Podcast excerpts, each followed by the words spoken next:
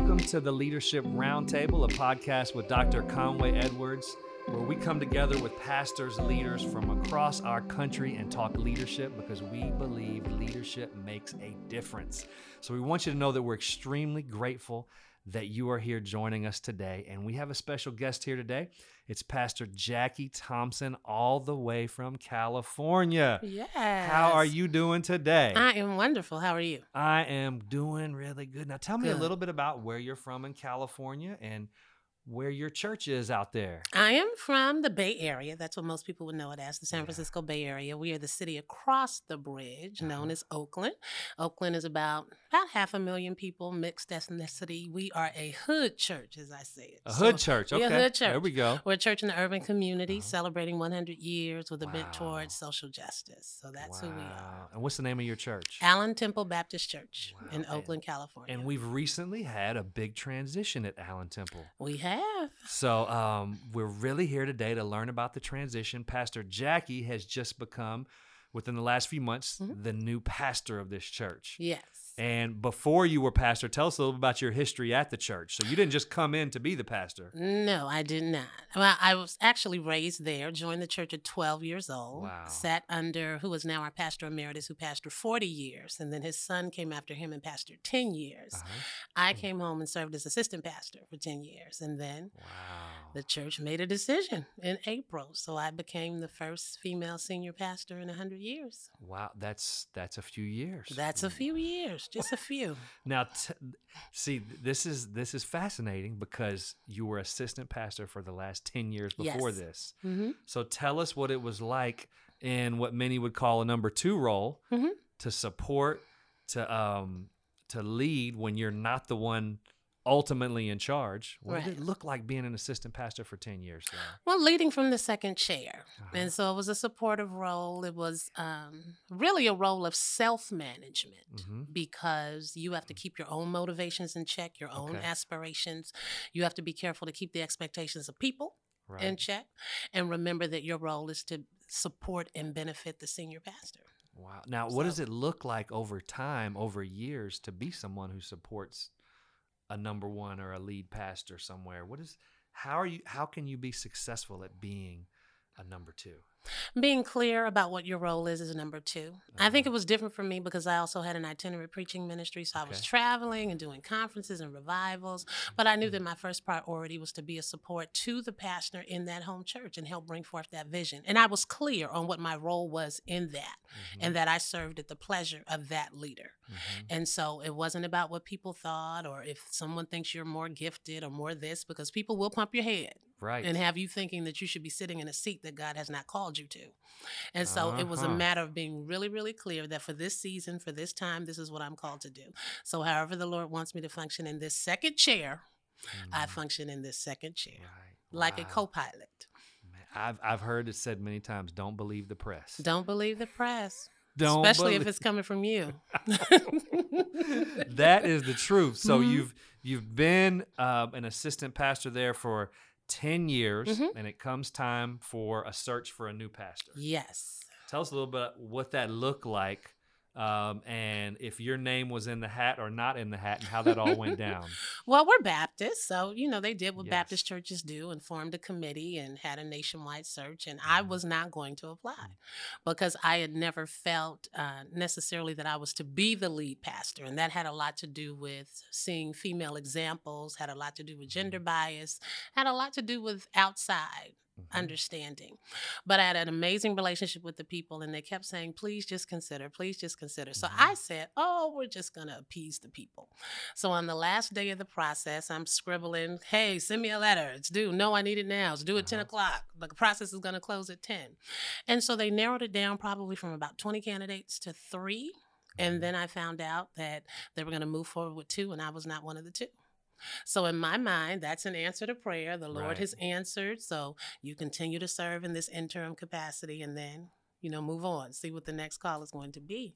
But as the Lord would have it, you know, the people were really determined and were really clear Mhm. and made it clear that we wanted to be you. Wow. Mhm. So so you're you you don't think it's going to be you but Mm. now all of a sudden it is going to be you. What are the Mhm. emotions going through your head at this moment? Um, unbelief. Unbelief because I'm doing all of this while serving because the senior pastor had retired. And Right. so I'm running it, I'm serving, it's just me. And I'm thinking, okay, we have a final decision. Now I can start planning in another direction. And all of a sudden the tide shifts. And literally in a matter of two months, I went from my name not being considered, actually out Mm. of the process, to the only candidate Wow. being considered. So that was nothing but the hand of God. Mhm. Nothing but the hand of God.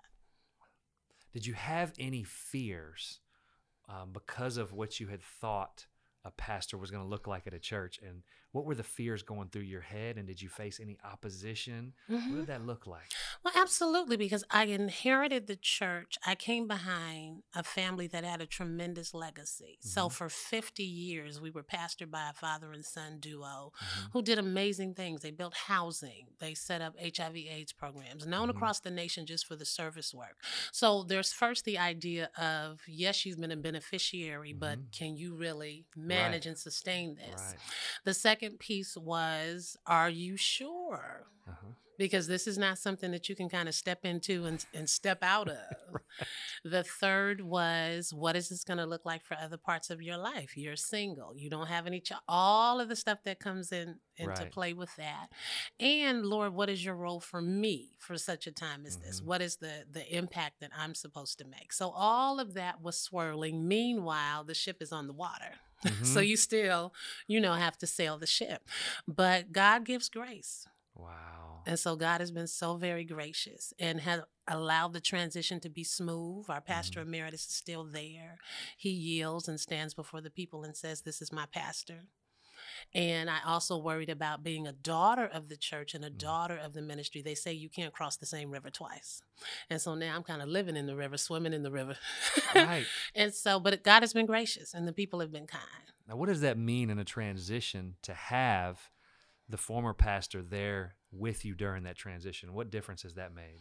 Uh, it's made a wonderful difference in terms of historical context and Mhm. advice and wisdom and leadership, but at the same time, learning that you can walk the same path, but you don't have to wear the same shoes. Mhm.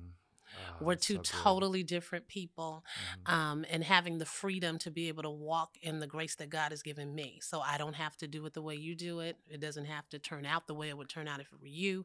But Mhm. at the same time, recognizing we need the wisdom of our senior leaders because they've traveled this road before and some of the pitfalls are the same. Wow. So Mm-hmm. so as you're jumping into this this new roles evolving and you're you're you're now the pastor of your church, um, what is your game plan when this becomes a reality? When when do you, when you sit down and start mapping out what am I going to do now? What is some advice you give to leaders who are listening, who are in a new role? Maybe they saw coming, maybe they didn't see coming. Mhm. What are some things they can do to begin to map out a transition? Honestly, the first thing that comes to mind is numbers. Mm-hmm. When God told the people to enter the promised land, and the first thing that God instructed them to do was take a census. Right. He said, Count everybody. You need to know who's in each tribe. You need Mhm. to know. And so, survey where you are. The church Okay. that we were 40 years ago, we are not now. The community that we reside in has changed completely. And so, that has context for ministry. And it means some things are going to have to change. We're going to have to look at improving some things, cutting some things. So, take a census. See who's with you, who's around you, survey the land. What does it look like? And then he said, arrange your camp. Mm-hmm. And so it's a matter of identifying who's in the congregation. I find in our church, we have the people who lead always lead. But what that means is that there is talent that sits in the pew that goes untapped because we Mm. never create space and opportunity for their leadership gift to rise to the surface. And so look at who you're working with currently. Arrange them in such a way so that it leaves room for new leadership, new generations to be able to step wow okay. into the the role. okay And then once you've done that, revisit what God said. Because something is going to happen along the way where you say, wait a minute, is this what I'm really supposed to be doing? Mhm. But what I find is the mission does not change, the vision does not change, the Mhm. method changes as to Mhm. how we articulate that vision and that mission. So I think that's kind of some of the first things that you have to do as you begin to get your own footing and develop your own Mhm. identity as a pastoral leader. now tell me how that's gone for you Well, I've been lucky because we've been in a centennial celebration literally for a whole year. And so it's been party after party after party. Timing is everything. But now that the actual celebration is over, I am in that process now. So for the last three months of this year, saying, okay, we've honored everybody. right. We've celebrated 100 years of God's faithfulness. You've had this historic election where you've brought in not only a new pastor, but a new female pastor, the 1st Mhm. one. Okay, we've done all that. Now what? Mhm. 2020 is coming. So, Mhm. what does the future hold? So, this month is a time for us to begin to shift our attention to the beginning of our next 100 years because that's really where we are. wow. So when you talk about a hundred year old church Mm-hmm. going to the next hundred years, Mm-hmm. what does it look like for methods to change? Some would call it going from traditional to contemporary, Mm-hmm. or whatever you call it, going from one generation to a next. Mm-hmm. What are some of the things you guys are thinking about at your church to transition to the next hundred years? Well, we already have a Hispanic church that we're looking Wow. at expanding because we rest Mhm. in a community that is predominantly Hispanic. Okay. And so, what we are learning is that generally, when people do that, they do it in isolation. So, it's Mhm. our church here, and then it's another church over there. But I've come to know that people are attracted to what they see. And so, we're looking at diversifying our staff. We're looking at our Mhm. membership is diversifying. So, what does that mean? Mhm. My biggest passion is economic revitalization because when you're in an urban community where you're in a food desert, where there's lack of banking systems, Mhm. there are all kinds of things, and we're this huge campus, and I believe we are called to bring impact and transformation to that neighborhood. We're not supposed to drive through all of this dilapidation and then pull up to this beautiful campus. There ought to be something that's flowing from this house that sparks visible change in the neighborhood that we live in. So that is our focus: is empowering people financially, making sure that their faith not only translates into their spiritual experience and worship, but translates into every area of their lives, including the community they live in. Mhm. And so it's going to affect how we worship, how long we worship, the traditional Whoa, whoa, things, whoa! what can't- you, do- sing. Whoa, whoa, whoa, whoa, whoa! You got to stop there for a second.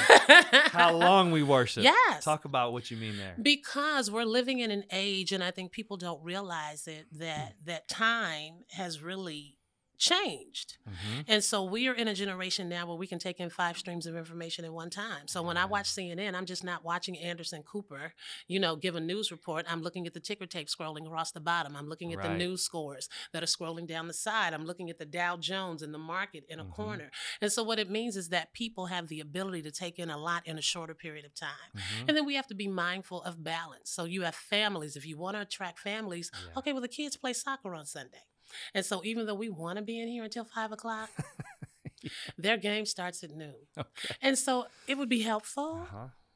You know, if they could have a service where they came in and worship and still got out to be able to manage and balance the other parts of Mhm. their lives. Mhm. It has to do with music and songs, the things that spoke to you. Right. Don't speak to another generation. Right. We were having the whole Kanye debate at lunch earlier. I know we'll step light. We'll leave that there. Jesus is Y'all king. might not be ready for the Kanye thing. Oh, I'm ready. we talking about Chick Fil A, but I like the Chick Fil A. So, you closed on Sundays, closed on Sunday. right?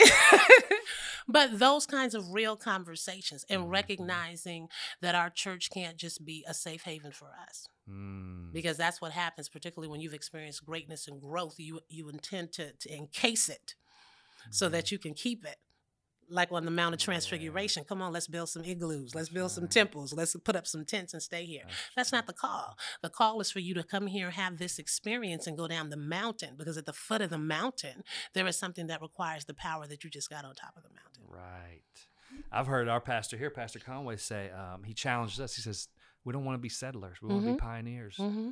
Mm-hmm. This isn't just for us." mm-hmm. Um, what What are some of the challenges that you see the next generation uh, in, in reaching the next generation? I think there is an underlying distrust of institutionalized religion, Mm. period. Right. And so, because there is a distrust of institutions, Mhm. the fact that we are more of an institutional church will be a challenge. I think we are living in an age where people have taken um, spiritual but not religious. They've taken it off Mhm. Facebook Mhm. and made it kind of the you know banner for their life. right. And so, really trying to drive home to people that you need a connection, and not just a connection. You need fellowship. At some Right. point, you need to come, put your hands on somebody else, let them put their hands on you. Mhm. And so I think those kinds of things. But the biggest challenge will be how do we regain the trust of a generation that in many ways we fail by Mhm. making sure our actions didn't line up with what it was we were teaching. Right. And so I think once you can get past that distrust and once you can elevate a cause for them, it'll be easier to bring them in. Wow. Mm-hmm. Well, thank you so much for hanging out with us today. Thank you for having me. Um, we're thrilled to have you on the podcast. And leaders, um, we want to thank you for joining in and listening today. Um, just talking about transition, talking about the next generation, talking about Pastor Jackie going from number two to number one and what that what? looks like. And I just even think about there's so many of us that are in the number two seat striving to be a number one that mm-hmm. don't need to be. Mm-hmm. And there's some in the number two that don't want to be a number one but need to be. Mm-hmm. And how God just works all that out yeah. together. So uh, and let the Lord do it. Let the Lord do it. Let it. the Lord do well, it. Well, leaders, we know um, that it's a gift when you tune in and listen to us, and we pray that this has been a deposit into your leadership and into your organization or church. And we want to thank you again for joining us. Um, if this has been helpful to you, it'd be so helpful to us if you would share, if you would like, however you listen to the podcast. Help us get the word out about what he's doing here at the Leadership Roundtable. Thank you again, and we'll see you next month.